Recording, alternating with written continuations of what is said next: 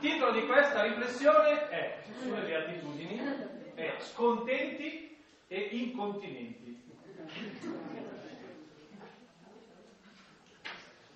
Vedendo le folle, Gesù salì sul monte, si pose a sedere e si avvicinarono a lui i suoi discepoli.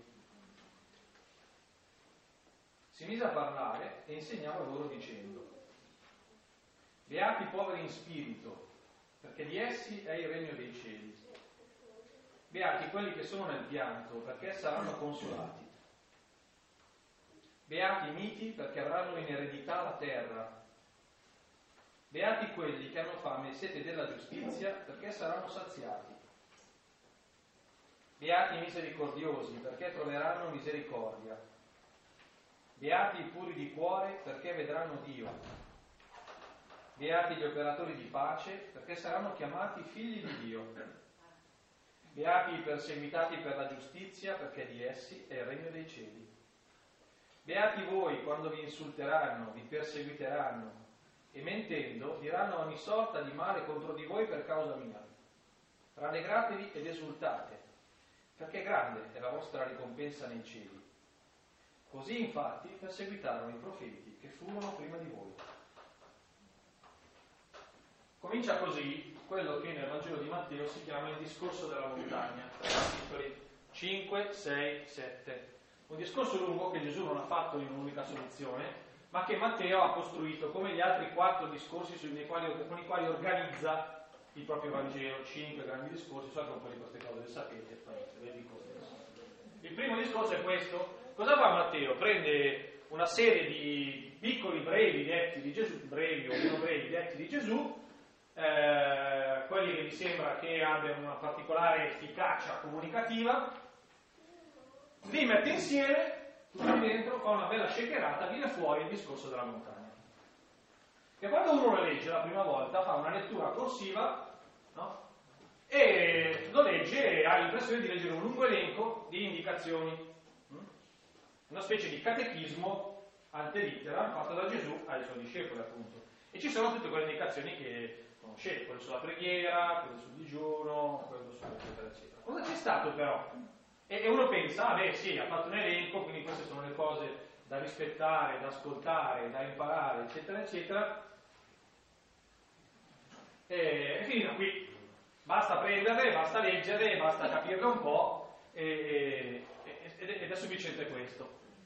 Non è proprio così. Che cosa c'è stato prima di quel discorso?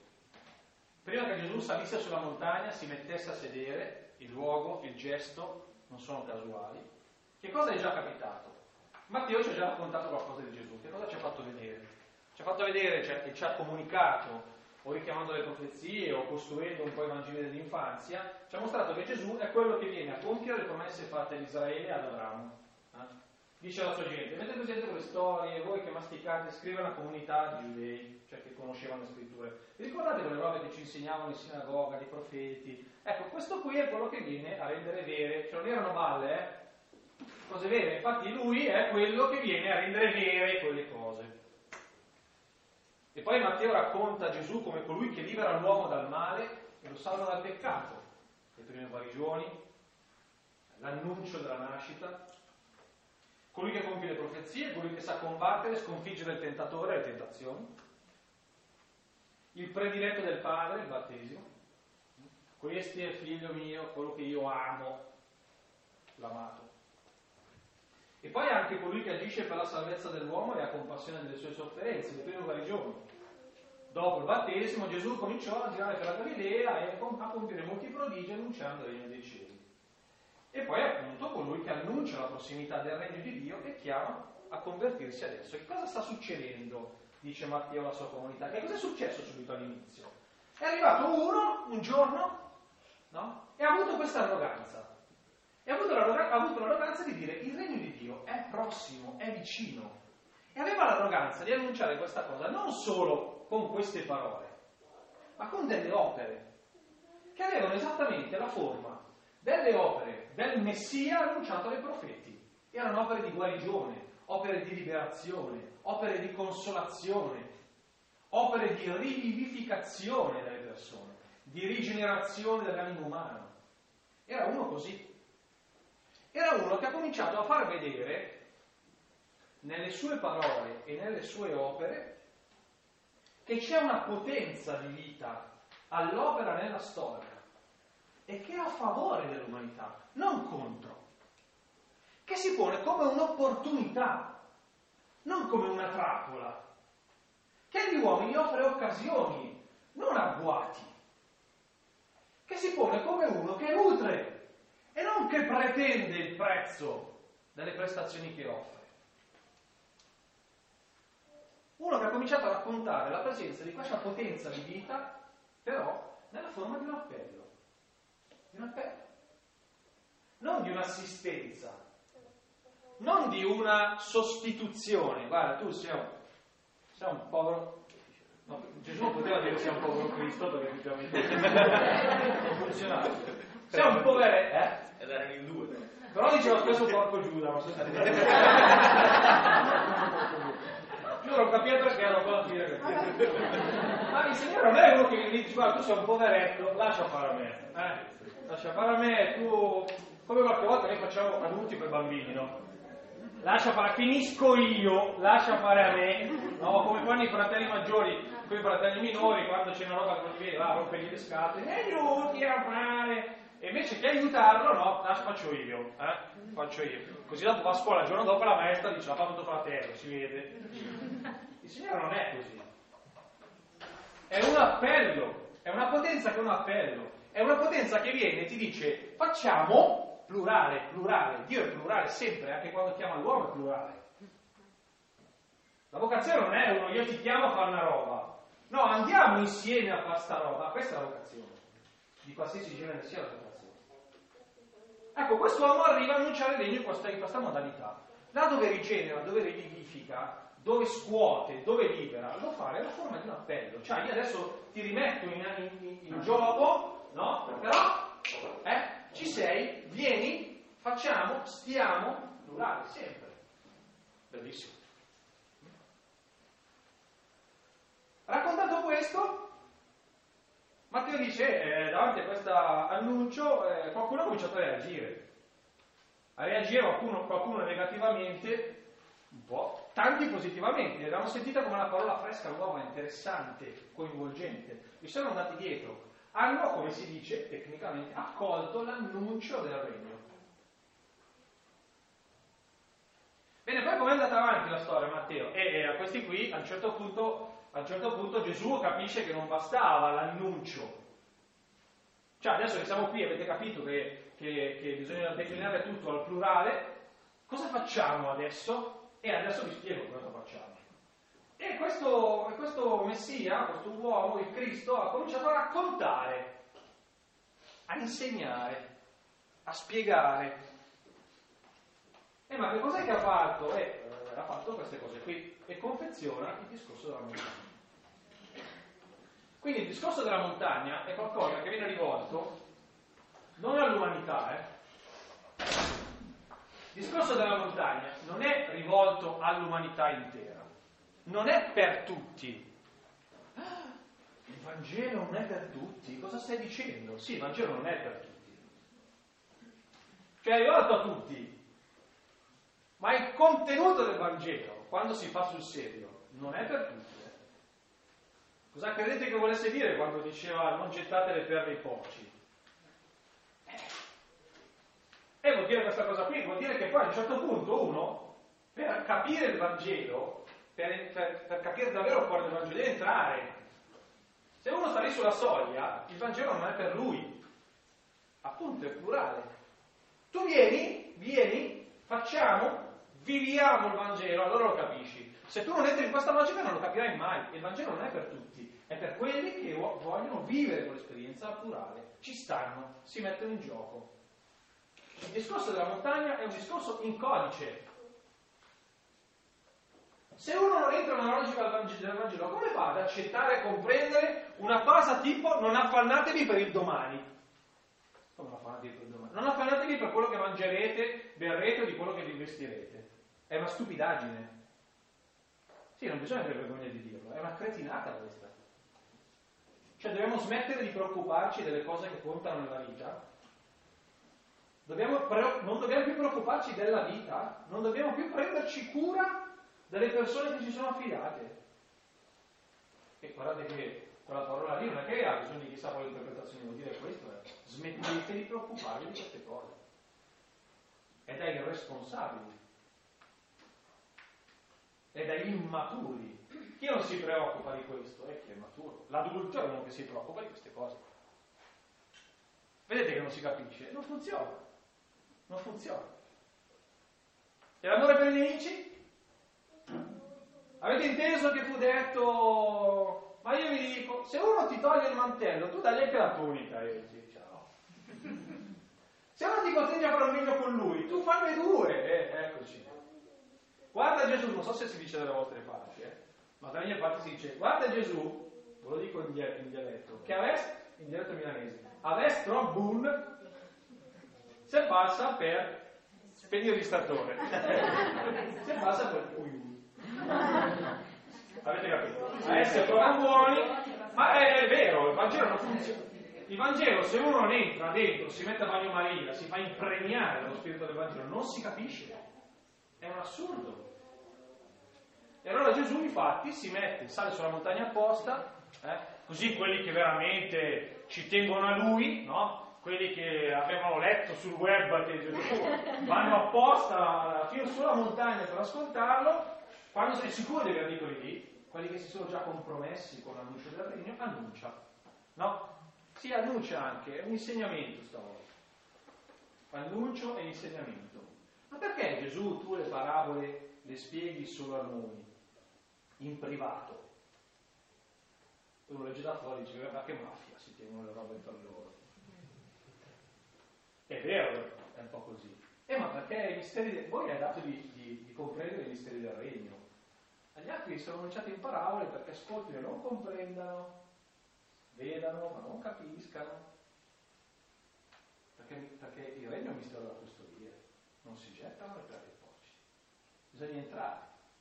Ma non è una cosa di elite, è che chiavi in casa la tua libertà, devi metterti in gioco, appunto ancora una volta, plurale. Allora ai discepoli, ecco cosa si mette a raccontare ai discepoli? Fa un lungo elenco di indicazioni, di raccomandazioni di insegnamenti, attenzione, tutti di carattere etico. Eh? Tutti di carattere etico, sono le raccomandazioni. Cioè, Gesù faceva quella roba lì, che maroni. Anche qua, già una vita con una, che siamo, abbiamo cominciato da bambini, questo non si fa, quello si fa, non toccare, non fare, e poi passi alle scuole, anche lì eh, così è giusto, così è sbagliato, devi fare così, devi fare così, se fai così, fare così, poi vai sul lavoro, c'è il calcio, così, cosa, pure tu, Gesù eppure tu. Tutta una roba di carattere etico, veramente tutta una roba di carattere etico, un grande discorso di carattere etico. Cosa si fa, cosa non si fa, cosa è giusto fare e cosa non è giusto fare, ma anche il modo, ma anche il modo. Dovete pregare, non dovete trascurare la preghiera. Poi anche il modo, quando preghi non è come pregare a caso, tu chiuditi nel segreto della tua stanza, prega il Padre tuo nel segreto e il Padre. Non fare come quegli ipocriti che suonano la tromba, eccetera, eccetera un lungo discorso di precetti. Ecco, cosa c'entra le beatitudini? Perché l'esordio, non so se avete, vi siete resi conto, l'esordio sono quelli. Cioè il portone d'ingresso è portare il titolo del discorso, eh? come io ho messo scontenti e incontinenti, Gesù, eh, Matteo mette il titolo a un discorso fatto tutto di indicazioni di carattere morale e ci sono le beatitudini. Cosa c'entra? Cosa c'entra?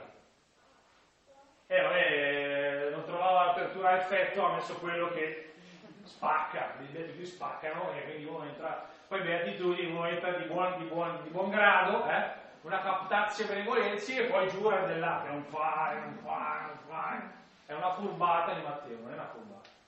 Ma cosa ci fanno le beatitudini? Perché non, non funzionano, non c'entrano, sono qualcosa di praticabile, sono un'indicazione etica. Fatevo così o così. Così Sono un'indicazione etica. No, è un po' sì, perché quando uno sente atti misericordiosi capisce tra le righe no? che, che, vuol dire che bisogna essere misericordiosi solo per essere contento. No? È anche un'indicazione etica? Sì, ma si possono prendere solo così? Eh, sì, però spiegami i beati gli affetti. È un'indicazione etica. È un po' difficile dirti, vuoi essere contento? Fai in modo di piangere. Fatti del male, non so, eh, fai male a qualcuno, qui vuoi bene, così stai male tu, sta male lui, state male tutti, e beati gli afflitti. Non funziona. Dopo il paradosso è che l'abbiamo presa così sul serio e abbiamo inventato che la sofferenza rende felici. E l'abbiamo trasformata in insegnamento. Eh? Allora devi soffrire per essere felice, devi farti del male, devi importi delle sofferenze per, per godere della beatitudine del regno dei cieli. Che secondo me quando Gesù ha visto noi cattolici, perché fatto i cattolici quelle cose lì, eh? quando ha visto noi cattolici fare quella roba lì, si è messo le mani, le mani nei fluenti capelli e ha detto, ma questi qui, ma questi qui non funzionano come un precetto etico, beati, si ribella la beatitudine se tu la prendi come precetto etico. Si ribella. Beati poveri in spirito, cosa vuol dire? Dovuto, Matteo ha dovuto, ha dovuto, un po' colpa di Matteo eh, se li abbiamo trasformati in precetti etici, perché lui li ha, un, li ha un po' orientate in quella direzione lì. Mentre inizialmente le fonti originali, quelle alle quali hanno attinto i tre evangelisti sinottici, ci dicono che Gesù aveva dato un'impostazione differente alle beatitudini. Poi Matteo, Luca non l'ha fatto, Matteo le ha un po' eticizzate e allora gli ha attaccato a beati poveri di spirito che sembra un atteggiamento che tu devi maturare, la povertà di spirito interiore, l'umiltà, quelle robe lì. Il detto originario era la povertà, i poveretti, beati i poveretti, i miseri, materialmente. Ok? Ma, non, ma, si ribellano a una lettura esclusivamente etica, no? Le beatitudini. Sono fuori tema, sono fuori tema. Ci viene da prenderle un po' come qualcosa che è solo da, da, da, da praticare, che è qualcosa immediatamente da praticare. Ci viene da prenderle anche come una cosa che riguarda solo il futuro tante volte, no? Eh, perché saranno, perché... Mentre le beatitudini sono qualcos'altro, l'annuncio di una realtà presente, dopo lo spiegheremo un pochino. E poi sono un contenuto paradossale. Cioè il, il, il, discorso della montagna, se voi lo leggete, è molto preciso, puntuale, lineare, anche quello paradossale eh, in tanti, in tanti eh, comandamenti, però, però, è lineare, ha una sua linearità. Le attitudini non sono lineari, sono paradossali. E allora uno dice davvero, ma cosa ci fanno le beatitudini lì? Perché le messe lì? Possibile che sia a caso? No, non è a caso. Però c'è un problema, ed è il problema che dicevo prima, che sono, sono qualcosa in codice. Allora bisogna entrare un po' nel codice, bisogna smontare alcuni codici che usiamo normalmente per leggerle e, trasfor- e assumere i codici quelli giusti.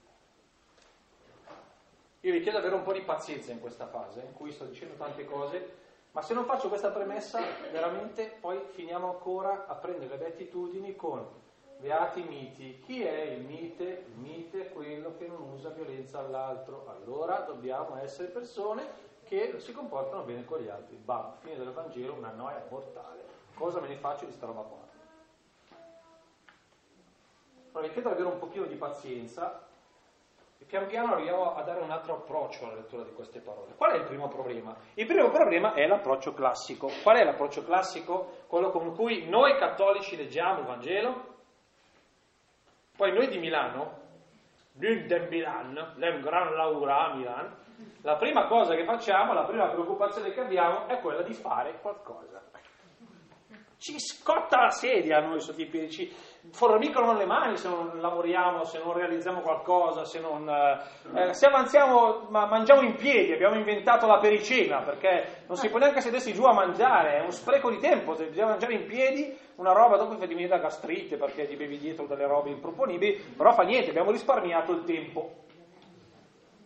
Allora uno cosa fa? Uno legge, legge tutto il discorso della montagna e tutto il Vangelo, anzitutto come una commessa di lavoro.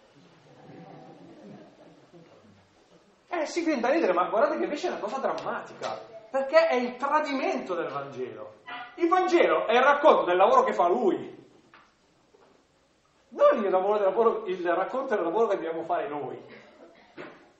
È il lavoro che fa lui, al quale al massimo, se proprio, proprio ci viene da partecipare, noi collaboriamo. Al massimo. Invece spesso l'approccio con cui noi leggiamo il Vangelo in generale e il discorso della montagna in maniera particolare è quello di un grande sforzo di carattere morale in cui la legge fondamentale è il fare. E lo leggiamo o alla maniera farisaica, cioè quali sono le cose che io devo fare per non essere giudicato da Dio e qual è la misura giusta con cui devo farle. Tipo, quando devi pregare, eh, chiuditi nella tua camera, chiudi la porta, entra nella tua camera, chiudi la porta e prega al Padre tuo nel segreto. Luce accesa o spenta? Perché magari vuole la luce spenta. Allora, esegesi. Esegesi, va a cercare camera, camera nell'originale greco, e camera con la parola lì, con la luce accesa, con le finestre e il pavimento. Come erano le camere? No? Come erano le camere una volta? E vai a fare ricerca storica, no? poi quella archeologica, e poi, poi quando hai finito diventi un esperto mondiale di tutte le materie. E poi il Vangelo l'hai praticato o non l'hai praticato? Non l'hai praticato, però sei espertissimo. Era, eh, il risultato finale è, vabbè, potevi essere un po' più preciso. Se proprio volevi sta cosa. E questo era l'approccio dei farisei, eh? Questo era l'approccio dei farisei. La domanda dello scriba a Gesù, chi è il mio prossimo? È quella domanda qui, ma cosa intendi del prossimo? Eh, perché cioè, dipende, dipende dalla distanza fondamentale. Eh? Oppure l'approccio invece è quello del cattolico, del buon cattolico, quello delle buone opere. Quello che ha preso con la, con la frase evangelica, accumulate tesori in cielo con le vostre buone opere, eh, la prende sul serio. Eh, si, si, è, è preoccupatissimo durante la sua vita di accumulare buone opere, accumulare buone opere, fare buone opere, beneficenza, eh, l'azione cattolica, i convegni, la Caritas, eh, il gruppo di preghiera e poi l'euro, quello che incontra per strada, tutte le buone opere perché? Perché devo acquistare il biglietto per il paradiso. Il concetto è quello eh? meritarsi il paradiso con le buone opere. No, ma nel Vangelo, se c'è una cosa che è chiara, ma lucida, proprio limpidissima nel Vangelo, è che il paradiso è gratis, gratis. Se no il bolladrone non vale. Quello arriva all'ultimo, più tasche vuote di quello, non è un portoghese di cui scavalca il cancello, proprio di quelli che entrano, è un imbucato il buon ladrone. Cosa si, cosa si è acquistato quello? E eh no, dice il buon cattolico delle buone opere, però almeno una buona opera la fa. E quale sarebbe la buona opera? Si converte. Ma dove si converte? Ma dov'è la conversione? Quello lì all'ultimo cosa vuoi che faccia? Lo sta crepando? Cioè, eh, tenta tutto, cosa deve fare? Cioè, se nel tuo regno mi... Eh, cosa, cosa acquista? Cosa acquista? Quella, quella, quella, spiritualità lì è quella, non so se avete sentito di questa roba che è successa un po' di tempo fa in rete, anche questa, di, di un certo gruppo cattolico che ha detto sono morti, oh, eh, riguarda anche voi purtroppo, i morti di, di amatrice di accumuli. No. Morto un dramma spaventoso, no? e questi deficienti, scusate, eh, magari qualcuno di voi poi affezionato a queste persone si offende, ma non mi interessa, sono dei deficienti, che cosa fanno? Dico, vogliamo l'elenco. Per fare l'elenco, scusa. No, perché non sappiamo se sono in paradiso. Fermi, fermi, fammi finire raccontare, perché è tutto nel fermi.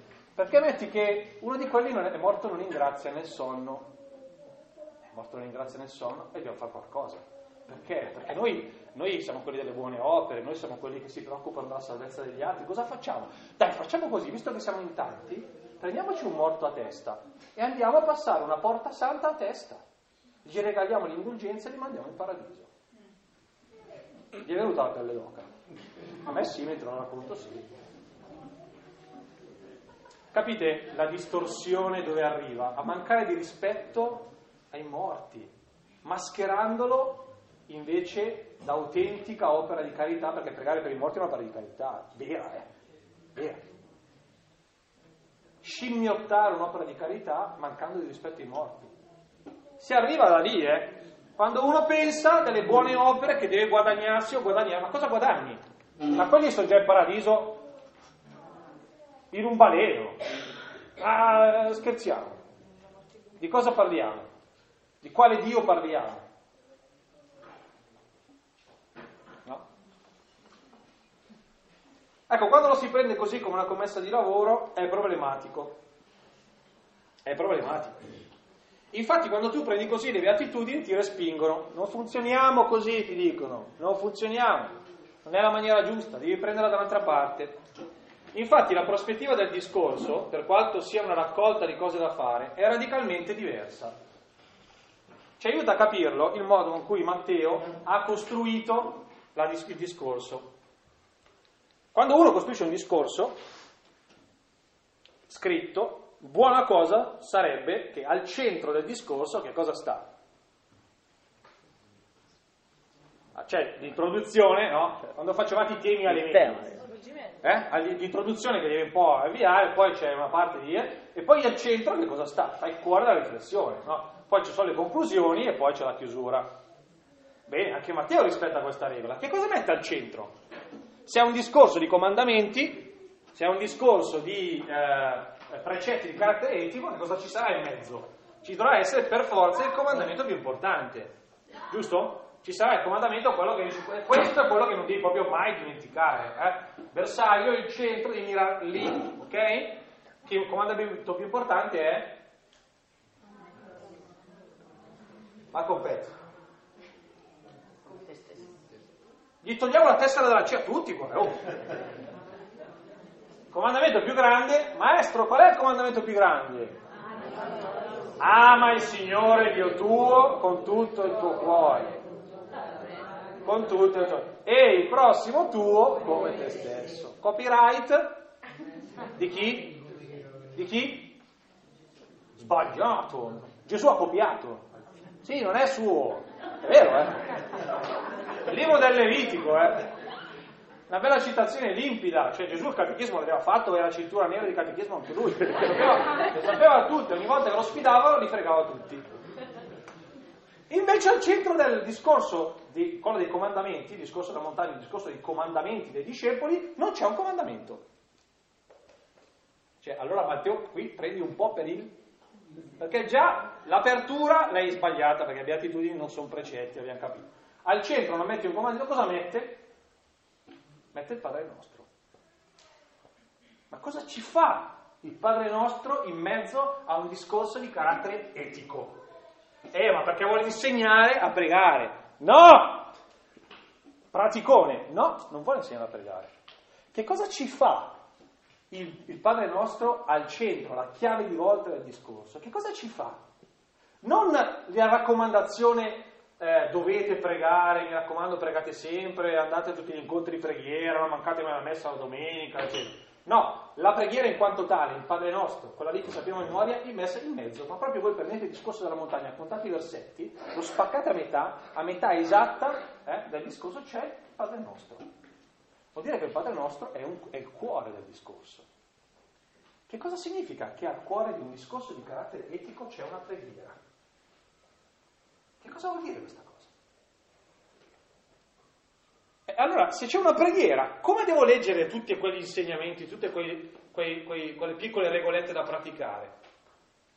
Perché me le ha date se al centro c'è una preghiera? In che modo devo pensarle e praticarle? Meno male che ci ha messo il Padre nostro, perché se tu metti una preghiera, smonti già la logica del devo praticarla in maniera perfetta, altrimenti non mi guarda più. Perché quella preghiera lì non è una preghiera eh, dove, dove, uno dice ti prego Signore, tu che sei giudice infallibile, terribile, tremendo, che non perdi mai, come quello della parabola dei talenti, che non perdoni mai niente e pretendi anche quello che non hai seminato, tu che sei così severo nei giudizi, abbi pietà dei nostri peccati. No, Padre nostro, Abba, papà, papino. Papine. Così nostro, plurale, plurale, plurale, Vangelo è plurale, mm? Padre nostro. C'è un papà al centro dei, del, del, del, regolamento del buon discepolo, c'è un papà, cioè ce n'è uno che te le perdona tutte, tutte. Ce n'è uno che ti vuole far capire, come tutti i papà, quando ti insegna le cose, che non è che è preoccupato che tu lo gratifichi facendogli vedere che sei un bravo figlio, ma che stai bene che stai bene. Ma voi genitori, guardo quelli un po' più su, eh, per, con che spirito insegnate le cose ai vostri figli? Non ditemi perché adesso un bravo bambino perché vi strozzo. Ma per, per, quale motivo gli dici questa cosa è bene, questa cosa lascia stare, stai male se mangi? Quando vi svuota il barattolo della Nutella, ok, vi incazzate perché volete mangiarla voi, però al di là di quello, dice ma porco cane stai male due giorni dopo, ma dai, ma... È così, è così, il Padre del cielo è così, ma io voglio che state, state bene, io voglio che stiate bene, che vi godiate la vita, vi godiate la vita. Cioè che cosa dice il Padre nostro? Il Padre nostro al cuore del Vangelo comincia a cambiare nel discorso della montagna, cambia la prospettiva e dice qui non c'è l'azione al centro, c'è la relazione al centro, un'altra roba. Non siete degli operai, siete dei figli, non siete dei soldati, siete dei figli, non siete dei commercianti di Vangelo, siete dei figli, non siete dei prestatori d'opera, siete dei figli. Cos'è che siamo? Figli. Siete dei figli.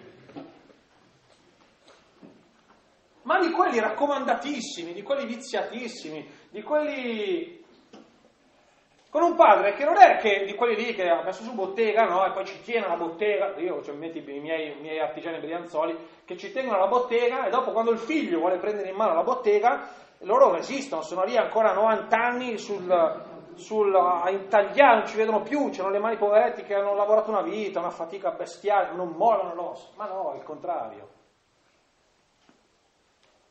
voglio farti respirare, voglio che tu sia realizzato, voglio darti ogni cosa perché tu, perché tu ne goda e che poi, e poi ti, fasci, ti lasci affascinare da quello che io faccio. Lo vedi quello che io faccio? Ti affascina? Lo vedi quello che io so fare? Vabbè, vediamo un altro.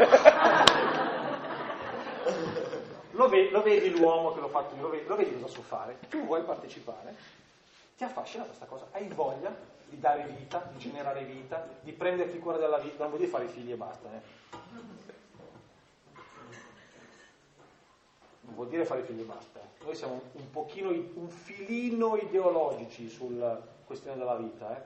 Generare vita vuol dire mettere l'altro nelle condizioni di essere, appunto, a qualsiasi età e comunque, ma di essere a 360 gradi. Questo vuol dire generare vita. Eh. Io voglio questo, ti affascina questa cosa? Hai voglia di partecipare con me? Il Padre nostro è quella roba lì, è la proposta di una relazione. Allora capite che già tutti quei precetti cambiano prospettiva? Allora uno comincia a intuire il senso delle beatitudini, dice ma, ah, eh sì, in effetti, in effetti le beatitudini sono già, nella prospettiva della relazione le capisco un po' di più, cioè mi suonano meno, si ribellano un po' meno, soprattutto nella seconda parte, perché di essere Dio dei cieli, perché saranno chiamati figli di Dio, perché troveranno eh, perché saranno saziati, perché saranno consolati. E che cosa suona dentro quelle parole lì? Un premio? La ricompensa? Ma no, ma che ricompensa? È una relazione, si sente. Se uno ce l'ha presente e prega il Padre nostro, lo sente. Il cuore del discorso è una relazione, non una azione. Però è il contenuto, passo in più, arriviamo alla conclusione di questa prima parte, poi le altre sono più veloci, ve lo prometto. Però questa era fondamentale. Ma è il contenuto del Padre nostro a spingerci a riordinare la questione e a trovare la giusta direzione. Che cos'è il Padre nostro? La preghiera di Gesù non è un bigino del buon orante. Eh? Cioè, meno male che l'ha fatta breve, così ce la caviamo con poco. Però non siccome è breve non ci ha convinto. Allora poi abbiamo inventato le preghiere quelle lunghe. Allora uno non basta che dica l'Ave Maria, 50 devi dirlo. Perché se no la Madonna chissà che è invecchiata, quelli, eh? è invecchiata. È invecchiata. Cioè, porta rispetto, è invecchiata la Madonna.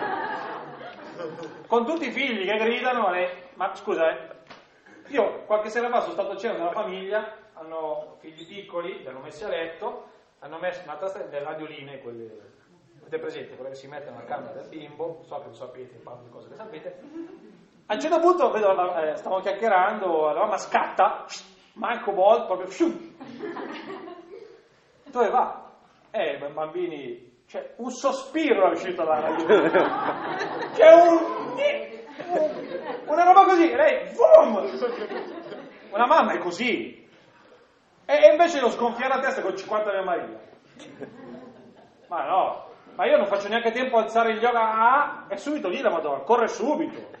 E così, è così il Padre, no? Quando Gesù dice, ma non sprecate parole, come fanno i pagani, che pensano di essere ascoltati a fuori di parole, le opere. La relazione, il Padre vostro sa, e tu, e tu fai inghe, e lui corre. No. E allora perché il Padre? Perché il Padre nostro è anche un annuncio, è un annuncio, è un annuncio e insieme è un avvenimento, è un avvenimento. L'annuncio di che cosa? Di una cosa un po' strana che si chiama il regno di Dio. Il regno dei cieli e la sua giustizia. E tutto il resto vi sarà dato in più, la cantate anche voi. È vero. Siete mica cattolici.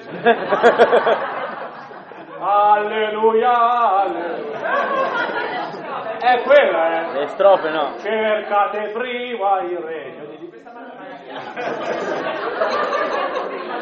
Noi alleluia, basta.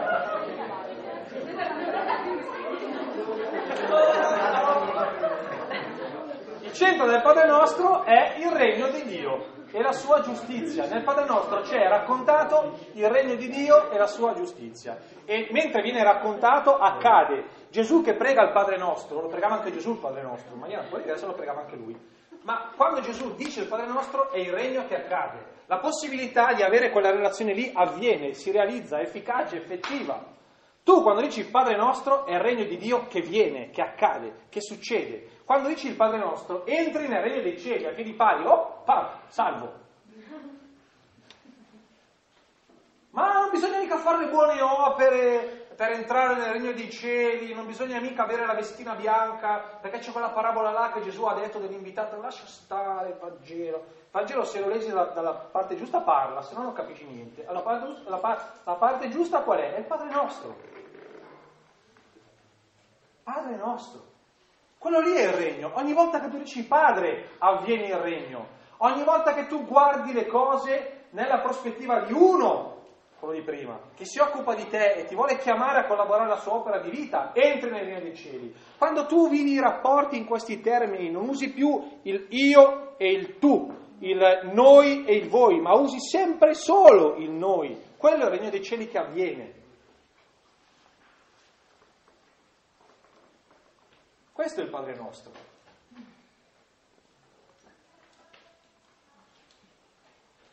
Sia santificato il tuo nome, venga il tuo regno, sia fatta la tua volontà. Lo vedete che è quella logica lì. Padre, mi affascina il lavoro che fai, è santo, è bello, è luminoso, è consolante, è radioso. Stamattina sono stato giù a fare un giro al mare.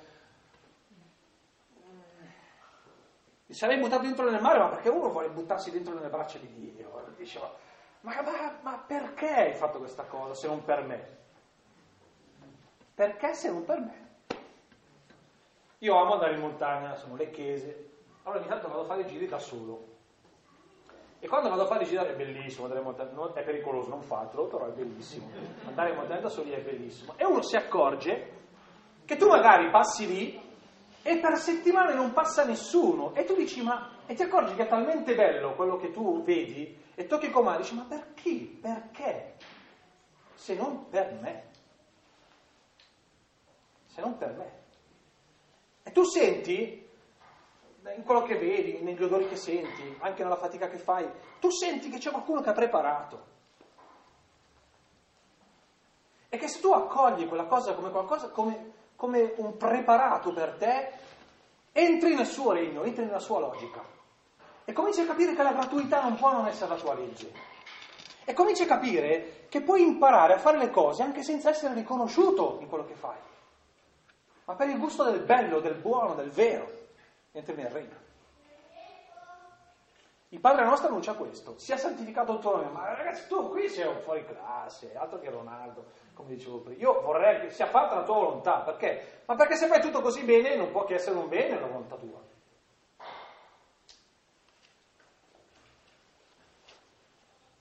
E poi, e poi, e poi c'è, ci sono le parole di chi è entrato davvero. Dacci il pane quotidiano, non sappiamo fare proprio tutto come te, abbi pazienza, e insegnaci a dire che crediamo alla tua pazienza, pazi- avendo pazienza gli uni con gli altri. E poi senti, noi vedi che siamo deboli, eh? Se ci dà una mano contro le cose che ci aggrediscono, non sarebbe proprio male. Il regno di Dio. Tutto il discorso della montagna è, regno, è costruito sul regno dei cieli e la sua giustizia. Ecco il secondo problema. Spiegatemi cos'è il regno dei cieli. Voi avete ascoltato l'annuncio del Vangelo, eh, il regno di, di, Dio è vicino, a me è vicino mi ha sempre dato fastidio tra l'altro, perciò già questo annuncio, convertiti e credi al Vangelo. Ma se non so che cos'è, cos'è il video? Un altro del web che...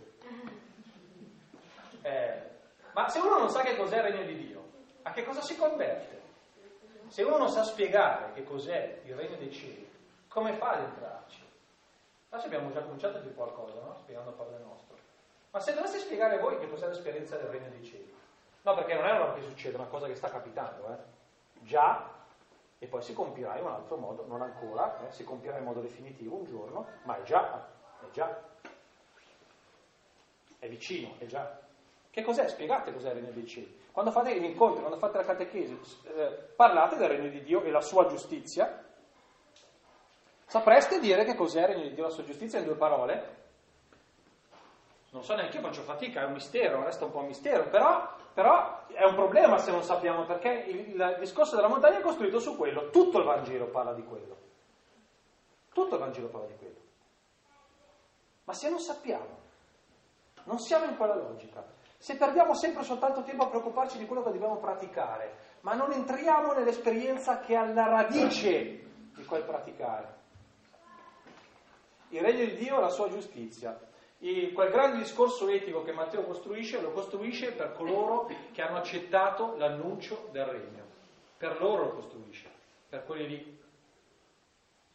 E allora uno non può capire tutti quei precetti non può comprendere il senso di quei comandamenti se non è nella, nella, prospettiva del regno, se non ha accolto il regno, se non ha capito come funziona il regno, qual è la giustizia che si pratica del regno, qual è l'economia del regno, come funziona la matematica nel regno dei cieli, non tornano mai i conti, come funziona la, letteratura, qual è l'arte del regno dei cieli. Se uno non entra in questo mondo, come fa a capire quei precetti? Come fa a praticarli? Come fa ad insegnarli? Come fa ad essere sicuro di aver, intrapre- di aver intrapreso la strada del Vangelo? Il tema del discorso è il regno di Dio e la sua giustizia. Il suo taglio etico non ci dice che cos'è il regno dei cieli, ci dice chi c'è nel regno, come vive chi è già nel regno e che qualità ha uno che è entrato nel regno dei cieli. Uno che è entrato nel regno dei cieli non ha bisogno di stare via a suonare la tromba per farsi vedere quando prega, non gliene frega niente. Perché uno che è entrato nel regno dei cieli è stato così travolto dalla bellezza del rapporto col padre che non vede l'ora di chiudersi nella stanza lui e il suo papà e farsi fare le coccole. E non gliene frega, anzi gli danno fastidio gli altri perché certe intimità non vanno messe in piazza. E anzi andare, in piazza a mettere, andare a mettere in piazza quell'intimità lì tra me e il mio Signore mi dà un fastidio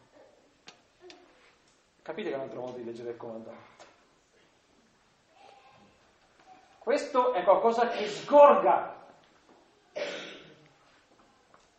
Sono due innamorati che, che sono stati con gli amici tutta sera, ma non vedono l'ora di avere quella mezz'ora per loro. Che deve essere solo per loro. E la difendono e sentono che, che, che quella cosa lì, se non ci fosse, non, non è un obbligo stare un po' da soli, cioè quando diventa un obbligo vuol dire che c'è un problema per uno dei due. Capite che quello non è un comandamento, ma è qualcosa che sgorga dal cuore di chi. Ma se io sono entrato nel regno e ho toccato con mano e ho goduto già di questa paternità così reale, così efficace, così autentica, così fattiva, che si prende cura dei miei bisogni, Quella parola lì, non affannatevi, non è un comando, un obbligo. Devo stare lì a prendere lo Xanax, devo stare lì a prendere il Valium perché ho un'ansia, sono iperteso, devo prendere anche i beta bloccanti perché? Non perché devo stare bene, perché sennò sono affannato e vado contro il Vangelo. Ma ti viene naturale, non affannato. È l'esito del tuo essere entrato nel regno. Non è il contrario, non è che non, non affannandoti entri nel regno dei cieli, è il contrario. Quei comandamenti lì sono l'esito, ma perché li ha trasformati in comandamenti? E l'abbiamo spiegato prima che uno deve mettere in gioco la libertà. E allora ci sarà anche una parte di lotta, no? Quando tu devi difendere il regno e tu crederci, il regno subisce violenza.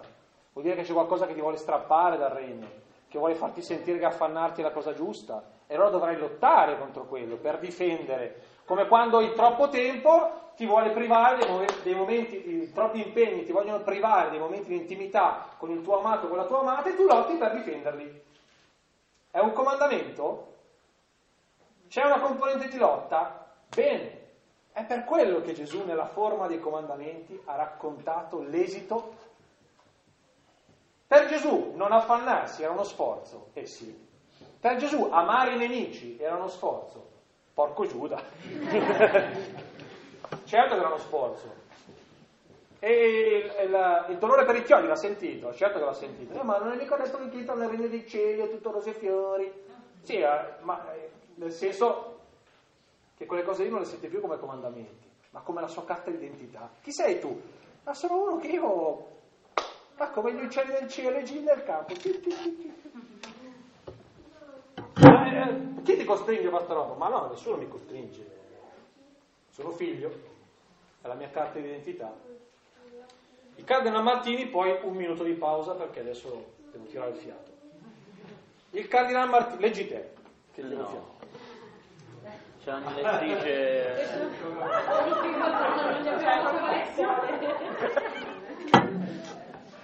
guarda, guarda.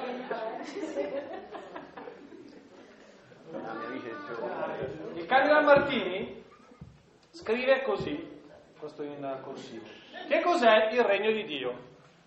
Gesù proclama è atto il regno, mettendo le cose in ordine, guarendo i malati, scacciando i demoni, compiendo opere di misericordia.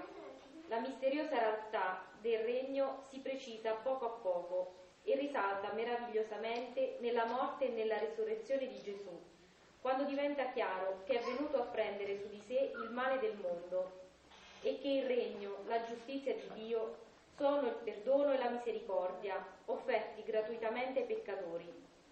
Fino al momento della passione e della gloria il concetto di regno resta un po' enigmatico, anzi non dovremmo neppure parlare di concetto. Il regno è piuttosto una forza, un dinamismo che crea ordine del mondo nella storia, a partire dalla morte e risurrezione del Signore, in quanto ci associamo all'evento pasquale e lo proclamiamo come fonte di salvezza, entriamo noi pure nel regno e il regno emerge che, eh, il regno emerge che si attua. Dice bene un autore francese molto acuto, il Marion, che il regno non è qualcosa di già fatto che sopravviene dall'esterno, che cade dal cielo, è invece un processo di rigenerazione, nascita, crescita e pienezza che avviene a partire dall'interno dell'uomo, anzitutto in Cristo, che lo manifesta nel suo rapporto con i malati, i peccatori, i sofferenti e poi in ciascuno di noi. Il regno di Dio è venuto in Gesù, ma lui ha dovuto accoglierlo. È il suo accogliere questa presenza del Padre, che è uno che genera vita, che genera armonia, riconciliazione, consolazione, pietà, sostegno, eccetera, eccetera, gli veniva fuori da tutti i pori. I miracoli gli scappavano via. Gli scappavano via. Tant'è vero che una volta una donna va lì, lo tocca, guarita, e lui si gira e fa, ma poco giorno, ma ancora una volta. ma, accidenti, ma, eh, mi viene fuori naturale, eh, ma accidenti, ma è possibile che anche di nascosto il regno di Dio passa attraverso di me? Quel racconto lì vuol dire questa cosa, che in Gesù il regno scorreva, era talmente aperto alla presenza del regno di Dio che i miracoli gli venivano fuori. Gli venivano fuori. Allora, che cos'è il regno di Dio? Il regno di Dio è questa potenza paterna, vivificante, che dà vita, che riconcilia, che rigenera, che ti sostiene, che non ti toglierà mai quello che ti ha dato, che ti ha dato, una vita, ti ha dato la vita una volta e te la darà per sempre, che eccetera, eccetera, eccetera. Tutto quello che voi vedete nel mondo che produce armonia, bellezza, prossimità, sostegno, comprensione, pazienza, aiuto reciproco, e poi creatività, genio, eh, intuizione, bellezza, eh, eccedenza di bene, quello è il regno di Dio all'opera. E dove accade? Nelle piante, in parte, ma in minima parte. Il luogo del regno è il cuore che si apre all'altro. Ho accolto il regno di Dio perché sto di un bene, sono sereno, sono in pace. No, parlami del tuo rapporto con gli altri. Ah no, ma gli altri non devono mica turbare la mia pace interiore. No? Ci ho messo un'ora di adorazione per trovare la pace interiore e tu mi hai già fatto perdere la pazienza, mi hai già turbato l'anima. Beh, non hai fatto l'adorazione eucaristica, hai adorato un idolo. Volete sapere quando la preghiera è vera? Quando fa accadere il regno di Dio. Quando tu esci dall'adorazione eucaristica e a questo qua rompi palla antipatico, gli vuoi bene, più di prima, facendo fatica, facendo fatica, ma gli vuoi bene più di prima. Allora, allora quella lì è adorazione eucaristica, se non hai adorato un idolo, fatto dalle tue mani. Quando tu senti, hai litigato con lei, hai ragione, eh? Abbiamo sempre ragione. Poi se sei una donna hai ragione due volte. Ho sempre ragione, però dopo un po', anche se ho ragione,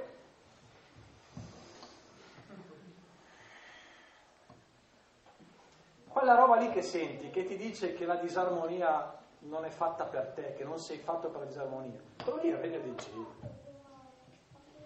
Quando hai preso una scorciatoia per fare un lavoro, non l'hai fatto come dovevi farlo, avevi il tempo per farlo bene, ma non l'hai fatto al 100%, non è venuta una cosa bella come poteva venire e tu senti che non, è, non funziona, quello lì è il regno dei cieli. Che ti dice, ma tu sei fatto per lavorare così. Questo è il regno dei cieli. Sapete dove vediamo il regno dei cieli nel suo splendore? Nella Pasqua. Croce e resurrezione.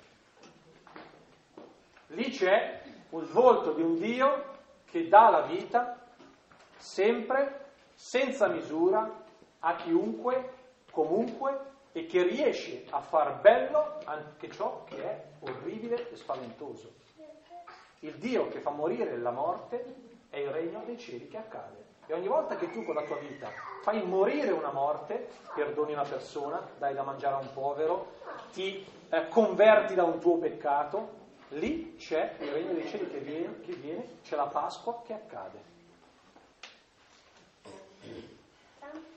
Fine della introduzione. Solo l'introduzione, un'ora che parli. Eh, eh, ve l'ho detto che ci voleva il linguaggio in codice. No, ma ho quasi finito. Sapete cosa sono le beatitudini? Non sono una cosa da praticare, non sono una cosa che ci è promessa per un tempo. Che...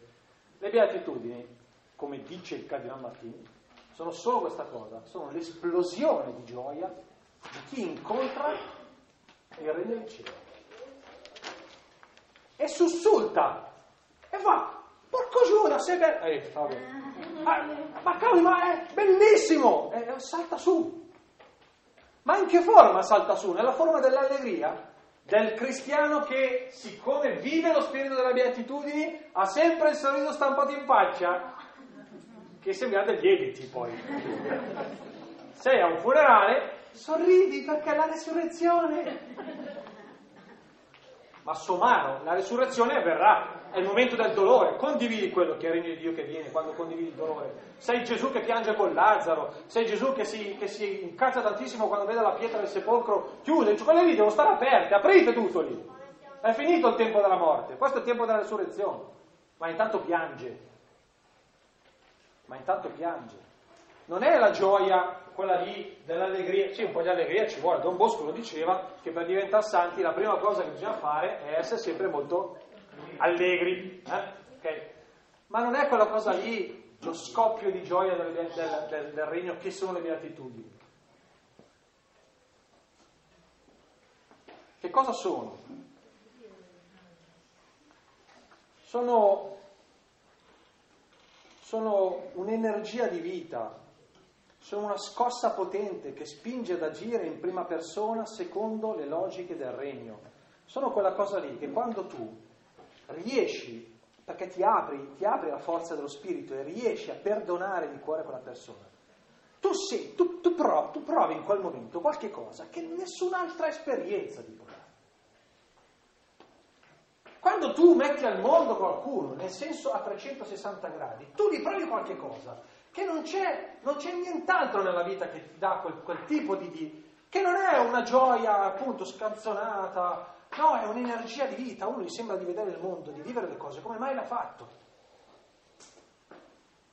È la consolazione di Ignazio, quella per cui vedi, vedi il mondo nella prospettiva con cui l'ha creato Dio e ti senti in sintonia con quello e hai l'impressione che non c'è niente nella vita che ti possa, che ti possa abbattere, sconfiggere, schiacciare, perché aperti dentro di te che c'è qualcun altro che sta lavorando. Queste sono le beatitudini. Questa è la beatitudine. Quella formalizzare, beati i poveri in spirito perché di essere dei cieli, è la forma annunciata e narrata di quell'esperienza lì. Non è una cosa che devi praticare. Gesù ha scoperto all'opera il regno. Gesù scopre a sua volta il regno all'opera, ha scoperto anche lui nelle cose di tutti i giorni, nel suo provare a vivere la giustizia di Dio nel regno. Ne ha scoperto l'originalità, la freschezza, ha scoperto questa paternità che dà la vita, L'ha scoperta come una, una forza che riporta armonia, ricompone i conflitti, sovverte le giustizie, che chiede la tua collaborazione, non una manodopera, una collaborazione nella forma della figliolanza. E quando ha provato questa cosa è saltato in piedi, è risorto prima di essere messo nel sepolcro Gesù. Gesù quando in giro annunciava il regno è già risorto.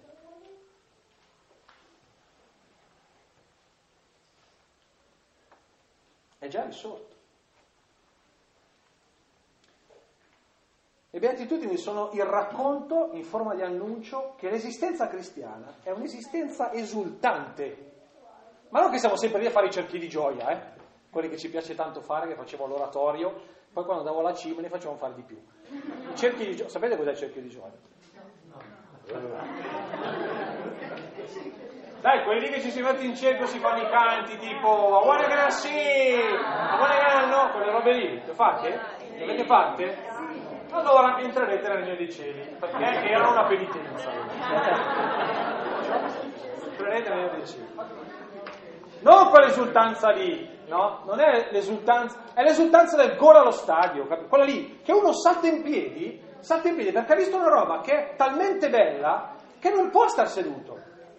I cristiani sono gente risorta in questo senso, è gente che sta in piedi, non riesce a far stare seduti che quando vedono una porta chiusa la buttano giù e dicono fate girare un po' d'aria che c'è una puzza di chiuso. Quando vedono uno incatenato lo slegano. Perché dicono non puoi essere fatto per stare legato, tu devi muoverti, correre, andare. Quando vedono delle, delle chiusure intellettuali si arrabbiano e dicono ma apri un po' sto cervello. Quando vedono delle resistenze all'amore si arrabbiano e dicono l'amore non ha confini. Quando vedono delle chiusure all'accoglienza si innervosiscono perché dicono quello è tuo fratello, chiunque, senza misura, senza confini. Queste sono le beatitudini. Quando uno prende le beatitudini da questa prospettiva comincia a dire ma forse così qualcosa torna, se no non tornano. C'è un problema grosso, è questo e praticamente concludo.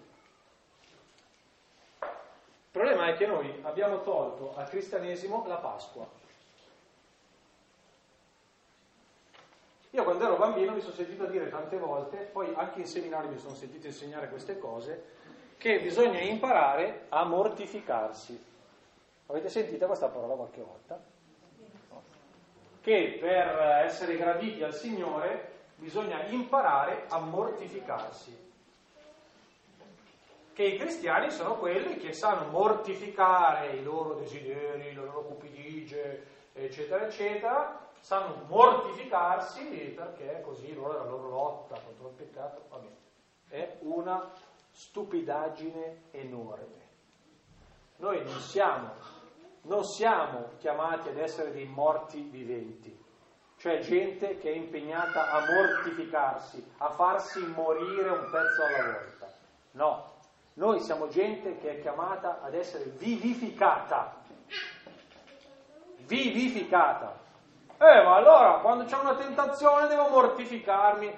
No, quando c'è una tentazione non è che devi mortificarti. Se tu a prendere la tentazione, quella lì è la morte. E tu devi scegliere la vita. Quando io sono tentato di dargli un cazzotto perché mi ha fatto innervosire, questa è la morte. E quando io resisto a questa cosa, non sto mortificando il mio orgoglio, sto vivificando la mia carità, è un'altra cosa, è un'altra prospettiva. Noi siamo i viventi, gli esultanti, non i morti viventi, i mortificati. I mortificati. I cristiani sono sempre tristi, nervosi, arrabbiati, scocciati, ce l'hanno col mondo, accusano il mondo, va male sempre tutto. Eh, la miseria, ma inaciditi, ma è possibile? È possibile. Per forza si diventa così. Se si passa la vita frustrando i desideri, bisogna amplificare quelli che sono desideri di vita, lasciando da parte gli impulsi che qualcun altro ci dà per andare verso la morte. È un'altra cosa. Ma noi l'abbiamo tolta la Pasqua. Il cristianesimo è il cristianesimo della croce. Non hai letto il Vangelo Don? Che cosa dice Gesù ai suoi discepoli? Se uno vuole venire dietro me, rinneghi se stesso. Visto Gesù, visto Don, cosa dice Gesù? Ti è 1-0 per noi. Aspetta che faccio dribbling. Va avanti leggi un altro pezzetto, eh, perché chi vorrà salvare la vita la perderà, chi la perderà per causa mia il Vangelo la salverà. Ecco. Allora, se tu mi devi fare come i giornalisti italiani che citano alla, sono i bambini, alla cavolo, no, se me lo citi me lo citi per intero il discorso. E il discorso, il cuore del discorso è quel salverà. Che dice che Dio ha per te una volontà di vita e che avrà per te una volontà di vita anche quando tutti ti rifiuteranno, la croce quella roba lì. Non aver paura di essere rifiutato da tutti. Ci sono io che non ti rifiuterò mai. Quello è il senso di quel Vangelo. Noi cosa abbiamo fatto? Abbiamo preso, abbiamo tagliato a metà e abbiamo detto guarda che Dio è tutta la croce, devi soffrire, perché la tua sofferenza salverà te e salverà il mondo. Ci si è messo anche un po' San Paolo a dire che dobbiamo completare le sofferenze di Cristo. Eh, vabbè, ma, ma, non è vera questa cosa. Ma lì bisogna contestualizzare che quella roba lì, ma non è vera. Ma che sofferenze? Ma vi sembra, ma vi sembra che fili il discorso di un Dio che dice io prima dico che sono padre, dopo facciamo così, siccome un padre come tutti i padri vogliono essere gratificati, devo mettermi un po' così, un po' come il duce perché vedi? Vogliono essere gratificati, allora facciamo così, eh, anziché farti godere io ti faccio soffrire, perché comunque tu poi io so che farai peccati, quindi io siccome farai peccati ti mando in anticipo tutti i casini, le disgrazie, i problemi, così tu soffri e hai l'occasione con la tua sofferenza di espiare i peccati che tu comunque commetti perché io ti ho fatto non finito, ma un po' con delle mancanze, perciò tu i peccati li commetti per colpa mia, però la sofferenza te la mando per colpa mia. Aspetta, non mi ricordo più perché ti mando la sofferenza. Ma ragazzi, ma scherziamo. Descrivere la croce come la via con, con cui, con il dolore Gesù ci ha salvato, con il dolore Gesù ci ha salvato, con l'amore Gesù ci ha salvato dolore gliene hanno inflitto altri. Chissà perché noi abbiamo preso e abbiamo trasformato la volontà di Dio così. La volontà di Dio, chissà perché, per noi è sempre qualcosa che ha a fare con disgrazie. No? È qualcosa che devi stare attento se va dal cielo, come quando in piazza Domo ci sono i piccioni, devi stare un po' attento sempre che non cada qualcosa dal cielo. E noi pensiamo, e guardiamo sempre la volontà di Dio così, ti dà la sua croce! È sempre una disgrazia la croce. Sempre una disgrazia. La volontà di Dio, possibile che la volontà di Dio è sempre un male, Abbiamo, abbiamo richiuso il sepolcro. La resurrezione non c'è, c'è la croce. Ma quando uno chiude il sepolcro e cancella la resurrezione, non esiste più il regno di Dio, non è più il Dio della vita, non leggi più il Vangelo, non capisci più le beatitudini. Ci sono tre conversioni, l'altro pezzo ve lo lascio a chi lo vuole leggere, era un po' una spiegazione delle beatitudini, ma fatto un po' in un'altra maniera, ma adesso sono andato molto lungo e non voglio esagerare. Secondo me ci vogliono tre conversioni, a mo' di, te- di telegramma. La prima, convertirsi dal cristianesimo dell'azione a quello della ispirazione. Che vuol dire ricordarci che noi al centro dobbiamo mettere una relazione nella quale viviamo, ci muoviamo, esistiamo e che poi può diventare anche un principio di azione, ispirandoci. Ma prima la relazione che ci ispiri. Troppe azioni vuote di spirito, anche se nella forma sembrano evangeliche. Ma Signore, noi, tu hai predicato le nostre piazze, noi abbiamo compiuto le opere che tu dicevi di compiere, allontanatevi da me, voi operatori di iniquità. Perché voi avete detto Signore, Signore, ma il vostro cuore non era con me. Dal cristianesimo dell'azione a quello dell'ispirazione. Secondo, dal cristianesimo del realizzare a quello del cercare. È diverso. Perché quando cerchi sei un precario. Invece noi realizzare, cioè realizzare rispetto a cercare, realizzare occupa gli spazi, come questi. Bello il cristianesimo del realizzare, eh? realizziamo le opere, realizziamo gli istituti, eh, è quello che occupa gli spazi. Quello del cercare, invece, è quello che vivifica i tempi, indipendentemente dagli spazi. A noi piace il cristianesimo che ha bisogno degli ambienti da riempire, da utilizzare, ambienti un po' tutto tondo. Il Vangelo invece chiede di cercare il regno, cioè ti mette nella prospettiva di riempire i tempi della vita, in qualsiasi situazione, in qualsiasi contesto ti trovi.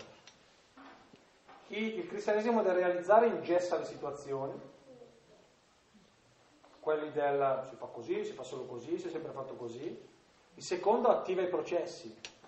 Ma così, vediamo che lasciamo fuori tante persone. Come facciamo a trovare la strada perché nessuno si sente escluso? Il cristianesimo del, del realizzare imbriglia le persone se ne serve. Devo fare attività. La seconda libera le persone e le serve, quello del cercare. E infine conversione del cristianesimo della gioia, quello dei contenti per forza, ecco che arrivo alla fine, è al titolo, a quello invece degli scontenti per amore. Sapete che cosa vuol dire la parola contentezza? Viene da contenere in latino, contenere. È la gioia contenuta.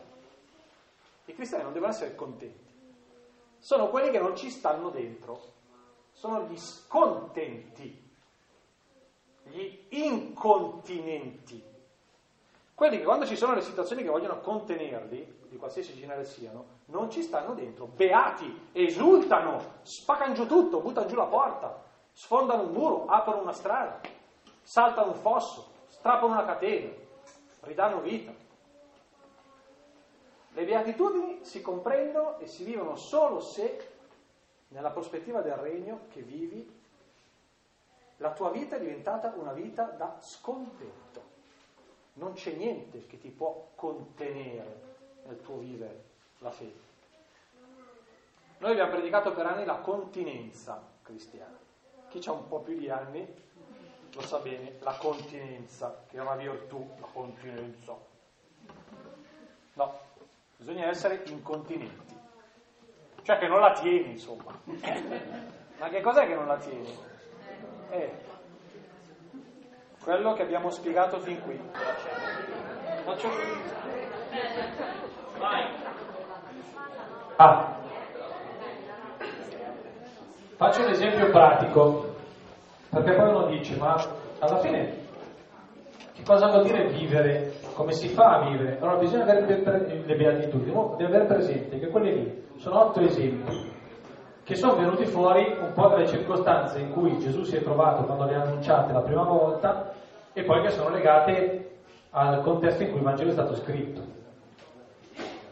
Perciò lì hanno fatto l'esperienza di beatitudine evangelica, cioè di esultanza nello spirito, di esperienza di vivificante del regno in quelle situazioni lì, in quelle circostanze, operando la pace, cercando la giustizia, eh, mantenendo la purezza di cuore, che non vuol dire non pensare alle cose schifose, ma vuol dire purezza di cuore, vuol dire cercare sopra ogni cosa in modo integrale la volontà di Dio, questa è la purezza di cuore, il cuore retto.